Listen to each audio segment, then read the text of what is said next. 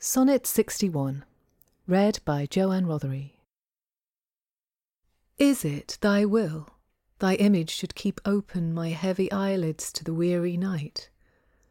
Dost thou desire my slumbers should be broken, while shadows like to thee do mock my sight?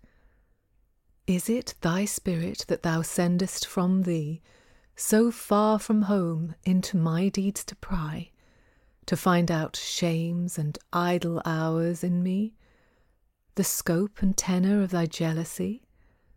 Oh no, thy love, though much, is not so great.